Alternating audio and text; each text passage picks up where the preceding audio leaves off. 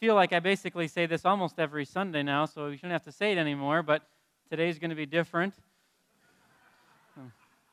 And today and next Sunday are going to be different. We're, uh, we're going to have a family meeting of, of sorts.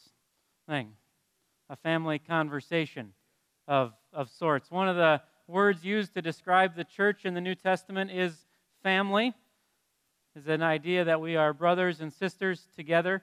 Uh, we are meant to, to be one together. And so families always have hard conversations together if it's a healthy family because you got to deal with stuff. So the next couple of weeks, we're going to have, uh, this week and next week, potentially some hard conversations. I want to start the conversation by something that could really get me in hot water thing and could come off really poorly and wrong. So I want to be very careful how I say this and very gentle how I say this. I'm not yelling this morning, but I am very passionate about this. And that is a very simple thing, but yet a very complicated thing starting worship on time. What I mean by that is this it bothers me. It, it really actually does bother me that we can't start with one united voice together. Now, I recognize that we live in a laid back culture, and I do not say this morning to make anyone feel guilty for being late or whatever. That's not the point. My point is to share my heart and a little bit of the reasoning behind the way that I'm thinking. Songs are not a prelude to the sermon every Sunday. We could have a service on a Sunday with just the sermon and we'd be just fine. We could have a service on a Sunday with just songs and we would be just fine. The songs aren't fillers meant to buy some time so we can get everybody kind of calmed down and focused for a sermon. The songs are meant that we would come together as a group of people and sing praise to God. If it worked differently, we could all actually just stay at home and just sing a song by ourselves and listen to an audio recording. I mean, I'm being very honest here. That would be a lot better stewardship. A lot better stewardship. But that's not the intention. So I want to encourage everyone this morning, if at all possible, that we would make an intentional effort to really engage with one voice and one heart every Sunday morning from the moment we say go. Now, we late sometimes? Absolutely. It's not like we're going to be keeping track or anything. That's not the point. And I know that some of the response is this well, we want to be welcoming to visitors. So we want to be standing outside there in the entryway. Let me tell you something. You're being more unwelcoming to visitors by clogging up the entryway than you are in here being passionately engaged in worship. You want to be attractive to visitors? Let them come in here and see a group of people that wants to do one thing bring praise to God. That will make people want to be here when they come here. We're not going to lock the doors at 10 a.m. Our hosts are there to welcome people and, say, Can I help you find a, a seat? We're not going to give them a card that says you're late. That's not the point at all. The point is simply that all of us would come together and sing. I've been told by other pastors the following Don't say anything, just throw in an extra song and an extra prayer. Here's the thought process it's easy for people just to kind of meander in during a song as everybody's kind of meandering and people are just singing. Again, the song's not waste. Or just throw in a prayer as though one person is praying and everybody else is distracted because people are trying to find seats, da, da, da, da, da. When we pray in a worship service, I might be the one audibly praying, but we're praying as one congregation. So, again, this morning, don't hear this as a, oh, geez, here we go thing. And just hear this as a desire and a passion that we'd have such a hunger to sing praise to God on Sunday morning that we'd physically actually just want to get in here to give God praise. We can accomplish all of our objectives of being welcoming at the exact same time coming together corporately to unite and give praise to God in song and prayer. So I just share again with you my heart. This is not a yelling. This is a wow, wouldn't it be awesome if we had this passion together as a, as a congregation? And again, my final warning would be this. This isn't meant for you now to kind of go out and pick out people within the congregation that are late and give them the evil eye. Not the intention at all. Take care of our own hearts, take care of our own minds, take care of our own time clocks, and it'll all work for the good. When I was in sixth grade, I actually played the baritone, believe it or not, in band thing. I'm not sure if I was first chair or last chair thing, but they asked me to keep playing, so I assumed that I had some musical ability. Well, that baritone, if you've known the baritone at all, it's a rather big instrument. And I had to carry that baritone. Uh, we lived over here when I was growing up, kind of near 26th and, and Cliff, if you're familiar with that, right up the street here. And then I had to walk to Patrick Henry, which you're familiar, just go down 26th Street and then a couple blocks off. So, I mean, it wasn't like across the street. It was a, I don't know if it's a mile or what, it was a decent sized walk. And I mean, I'm a big guy, but that baritone is a big instrument. If you think I'm a big guy today, just think back when I was in sixth grade. And so I had to carry that baritone to school every day. And one day I'm crossing Cliff Avenue and 26th Street. So a little bit busy. You know, this is 7:45 in the morning. The beauty of this baritone is it came with a little strap that you could pull along, kind of one of those little luggage things that you have in the airport. So I'm just pulling it along right across 26th and Cliff. What happens? The baritone case just boom breaks, falls open right there, and the baritone just rolls out. But what do you expect to come out of an open baritone case? Let me ask that again. This is a simple question, folks. what do you expect to come out of an open baritone case? Exactly, because a baritone case carries baritones. And so here I am in the middle of 26th and Cliff, as a big guy, people are scared of me, but a baritone rolled out in the middle of one of the busiest intersections of the city.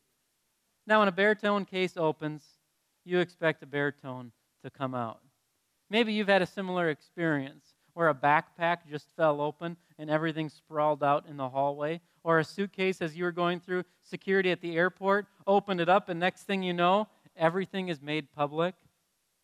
This morning, I think it would be healthy for our family if our cases and our backpacks opened up a little bit.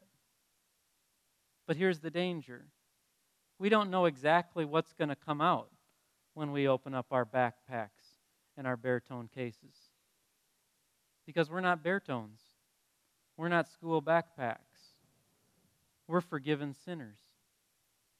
So, therefore, there's a lot going on in here. There's a lot going on around here.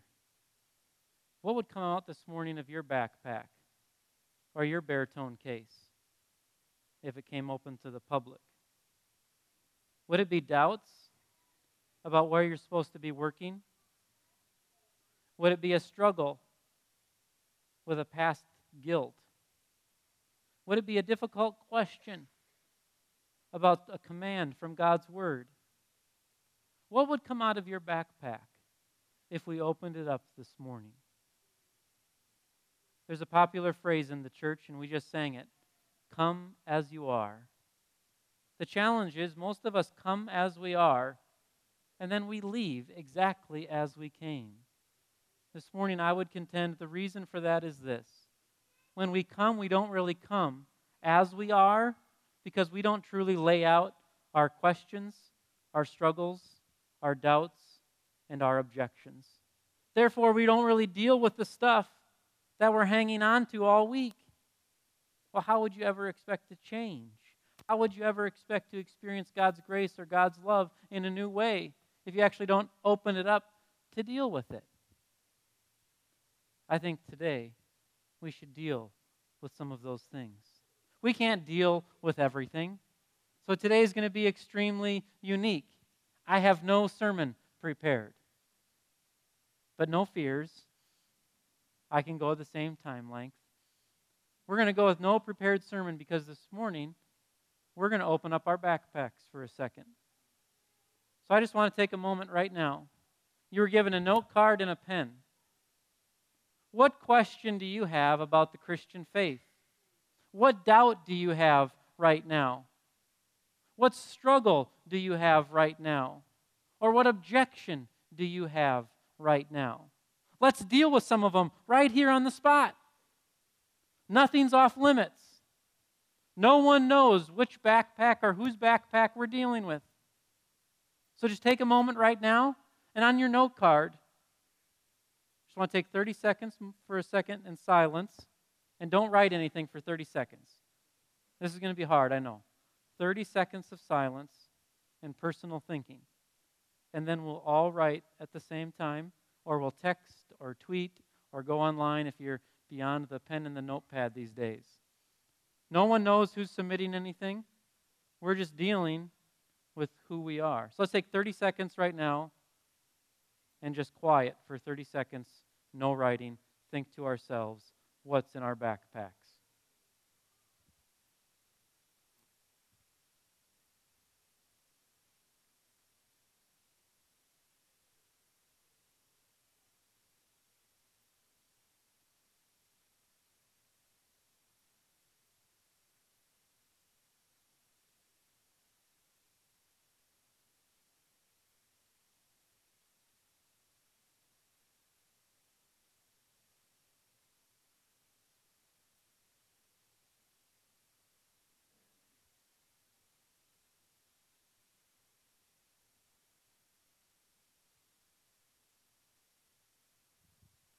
Okay, grab your note card. Write down a question, a doubt, a struggle, an issue. If you have nothing, write John 3:16 down on the note card. That's just fine as well. Everybody should be writing or texting or tweeting something right now. Go.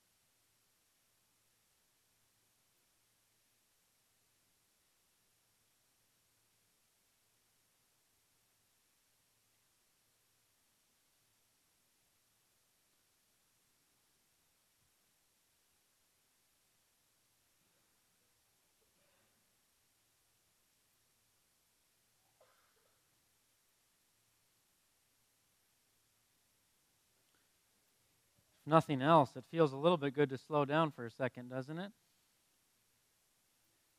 Clear the mind and the heart a little bit. Let's take a moment right now, pass your note cards down, and the usher will usher will grab those note cards from you. If you're done, just pass them right into whichever direction. They'll bring them up to me.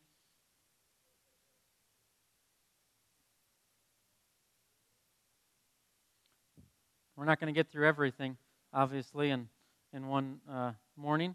As you get those done, just pass them, pass them down, and usher will be happy to grab it. One of the questions that's coming in online here is uh, if we believe God's word and know the consequences of sin, why aren't we more desperate to proclaim the gospel and see people saved? If we believe God's word and know the consequences of sin, why aren't we more desperate to proclaim the gospel and see people saved? Very good question in the sense of the underlying assumptions of believing God's word and the consequences of sin lead us to a very heartbroken understanding of eternity for individuals or groups of people. If we believe that, why don't we act upon that when we believe also God's word shares the answer? I would contend for a moment that actually the assumption not making fun of the question, but the assumption in the question is simply not true. That for the most part, vast majority, I would even argue 96 to 99%, don't believe in the consequences taught in Scripture. Those who believe the consequences taught in Scripture, we see this, send out missionaries at an amazing rate. So if you look at church statistics of who sends out the most missionaries, it's very clearly the churches that proclaim God's word as true. Here's one of the weirdest things. If you're familiar at all with a guy named John Calvin, John Calvin was, um, a church leader long, long time ago, and John Calvin had what some would argue is some very strict literal teachings about what God says about creation and his plan for the world. And people would always argue against Calvin, saying, well, geez, everything you teach basically means everything's predetermined. Well, that's one of the things that Calvin taught. However, what's weird is the churches that follow in John Calvin's history or pathway and teach the Bible straightforward if you look at just which churches send the most money in the missionaries, it's Calvin based churches. It's these churches that teach this and believe this, they send the most missionaries. The churches that don't send missionaries, that send rather um, not bad stuff, but not necessarily saving, salvation stuff, are churches that say Jesus is one of many ways. So that one thing is, I simply don't believe we believe the consequences. The second element is this. We don't have any um, what do you what's the word i'm looking here for? Energy or immediacy to ourselves because this. Most of us have known and know just comfort the majority of our lives. And so since we have no urgency to us because we can believe all of that stuff and maybe some of us do but we have no urgency because what everything around us is fine and what you don't see you don't think about just very practically so if you're not thinking about, there's literally people dying every day that have not heard the gospel. If you're not thinking about that, it's just out of your mind. Therefore, the stuff we're thinking about doesn't bring that into our view at all. Everything we think about is what? Momentary, right here. Boom, boom, boom. So if you don't think about it, it's out of your mind. So, one, we don't believe it. Two, we don't think about it. Therefore, there's no sense of urgency. But it's, it'd be awesome if God created that that urgency um, within us. Another question here is it says, it's a struggle to balance life, being filled and renewed in Jesus Christ personally and as a family, while also going out and serving brothers and sisters. It's a struggle to balance life. I think, basically, I'm assuming for a second that this comes from the struggle of anxiety a little bit and worry and stress of being pushed in a variety of directions. This is very common for a lot of us and a lot of people in the church because you got a heart to serve. And so sometimes a heart to serve has a really difficult time saying no. And a heart to serve sometimes has a difficult time saying no to good things. So, so one of the biggest dilemmas is this is the ability to say no to something that's even a good thing or a God thing. Sometimes we have to say no to a God thing so we can say yes to another God thing. So, what you have to do here is you have to discern for yourself where does your personality and your style fit best of where God can use you right now. And the best way to do that is this Do you have a close friend or close friends who know you best? That can pinpoint and be very honest with you of where you would be best in regards to how you use your time and your talent. And you've got to be willing to listen to those voices. So, again, what I'd encourage you to do if you're really feeling the stress is this find another person who you can at least confide in, who can know you well enough that can help you sort through some of that stuff. The worst thing to do is this just keep working it through in our own minds. We've bought in a horrible lie in American culture. This lie is this that the answer is always within us. No, it's not always within us. Because what's within us is this a bunch of sin and a bunch of guck, a bunch of doubt, a bunch of struggle, da da da da da. The, the answer is not always within us. We have to look outside of ourselves. So, what voices are you surrounding yourself with, and are you willing to submit to? The final piece on the struggle thing is very simply this, and this is the hard word of it. We live in a busy culture that promotes one, two, or three things extremely highly to an unhealthy rate. If I may dare say the A word in church athletics and the arts. This is huge. People literally change what time they come to worship because the Vikings are on at noon. Folks, very bluntly and honestly, this is a problem. Athletics are a serious problem. We have people that would spend way more on athletics in a year than they would at the question we just talked about of people being saved all around the world. There's nothing wrong with athletics at all. Love athletics. Participate in athletics. Nothing wrong with them at all. However, when a good thing becomes a God thing, it's idolatry. When it begins to dictate your schedule and your feeling, that's a problem. For example, let me share this illustration with you of, of the dilemma. How many of you this morning have ever just gotten pretty upset when watching the Vikings on TV? Thing. You've had your hands go in the air a little bit, let's be honest. Thing. The voice is raised a little bit. Okay, right? Because what? You're passionate about it. Because you don't want you, you're excited about it because what? You care about it. You literally do care about it. You want to see him do well because it gives you energy and excitement. Now, let me ask a really hard question Have you ever raised your hands at church before? And you say, well, well that's not pastor. That we're emotional at, at the Vikings thing. Has nothing to do with what we're doing at church. Why are you emotional? Because you're invested. Your emotions are following something in your life. Do you have the exact same emotions here because you have the same investment here because it drives the same level of excitement? Well, we're Norwegian, Pastor. We're German thing. That Viking stadium is filled with Norwegians every single Sunday. Maybe stubborn, but don't ever give me the line they're not emotional. There's plenty of emotion flowing around.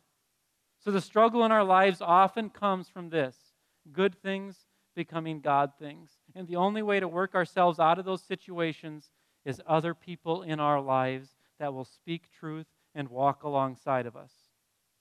All right, I'm getting off track. We're not going to get through anything. Just going to do a couple of, of, of more here. Let me just, I'm just going to randomly pick one here. Here we go. I want to do Bible study every day. Suggestions. I want to have a better prayer life. Suggestions.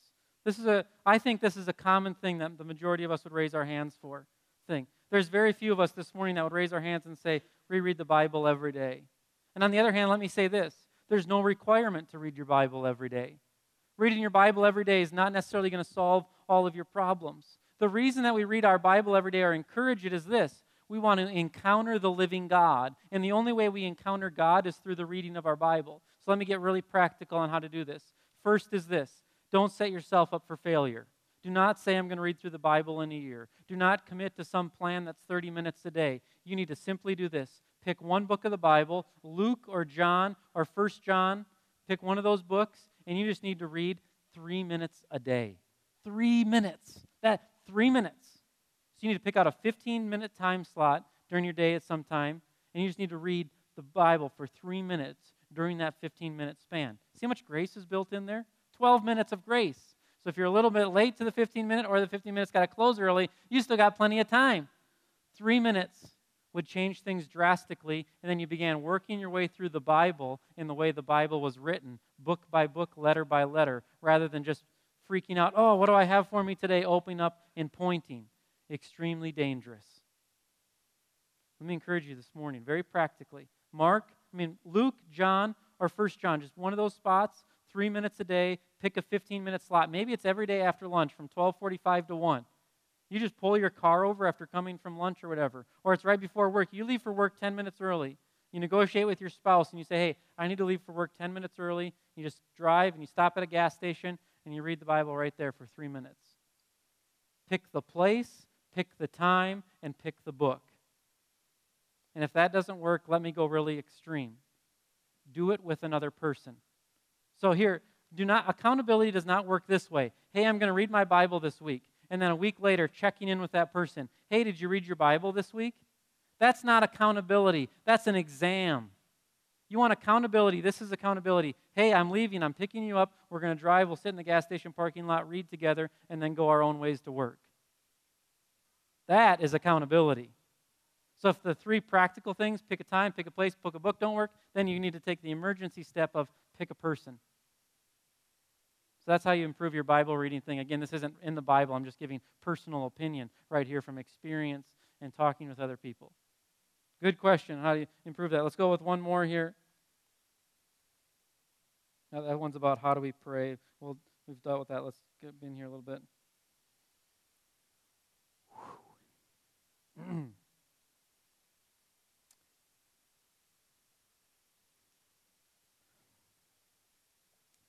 how do I prepare myself as my wife continues the long journey in, in the fight with cancer?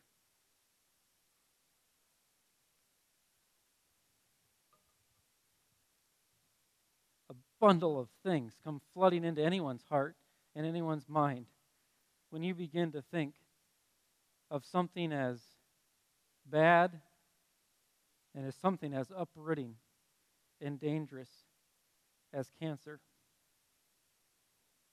There's a big difference between preparing and being in the middle of it.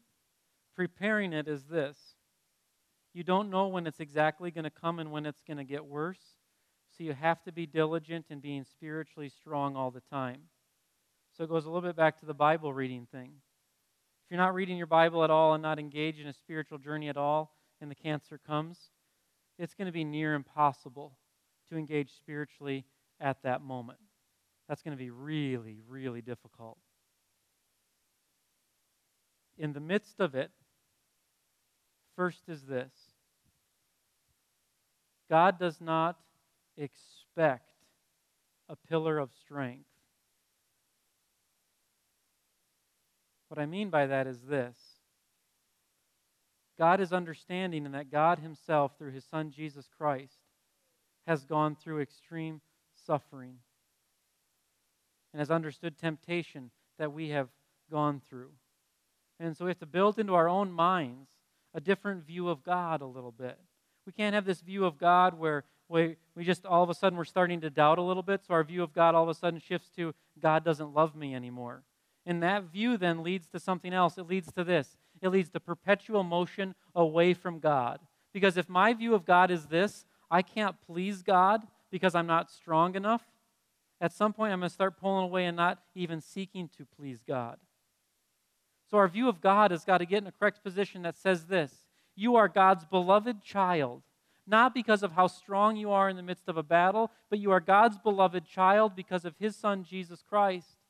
You are God's beloved child no matter what you've done or what you're going through because Jesus Christ has already died for you. So, in the midst of it, it's not a matter of, am I pleasing God so that I can stay strong? It's a midst of saying, remembering that we please God because of who God has given us, his Son, Jesus Christ. Now, I'm, I'm talking very theoretical. Let me get practical. In the midst of the battle, the easiest thing to do is to pull away.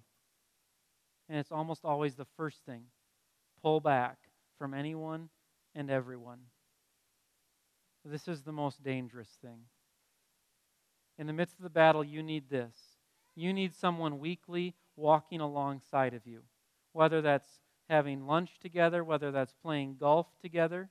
But that person needs to know that you've got to spend a minimum of one, two, four hours together a week talking about life. And this person has got to be so saturated in God's word that as you're talking about life, they're actually speaking truth back to you, but it's not in a churchy type way. Do you know what I'm saying? So when they say to you something, they don't come back to you and say, well, it says in Leviticus chapter 20, verse 13, but they know God's truth so much and it's so dwelt in them that they're able to say that truth in just an understandable way. Because you don't need to know the reference at that point. You just simply need to be reminded at that point.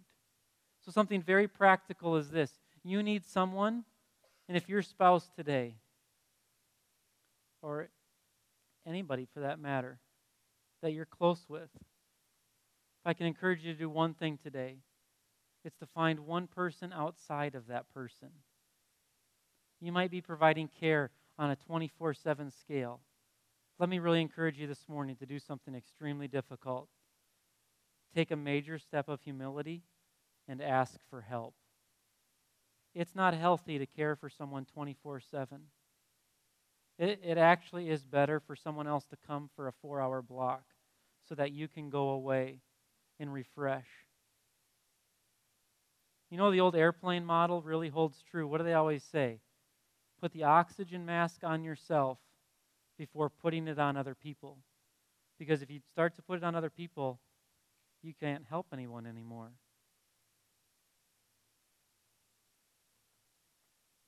There's not an easy answer.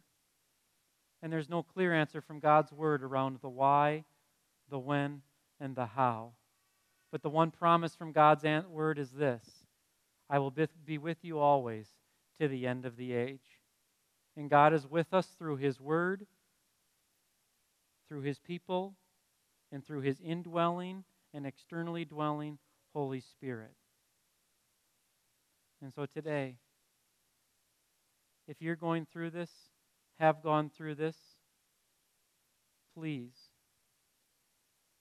humbly reach out and ask for someone to walk alongside of you.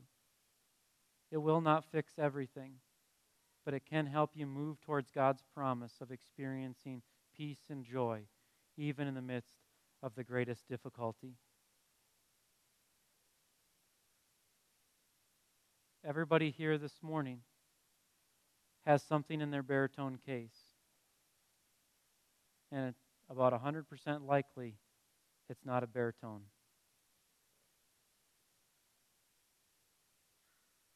Are you willing in the weeks and the months ahead to open up your baritone case so that when you come as you are, you are able to leave as God intended you to be?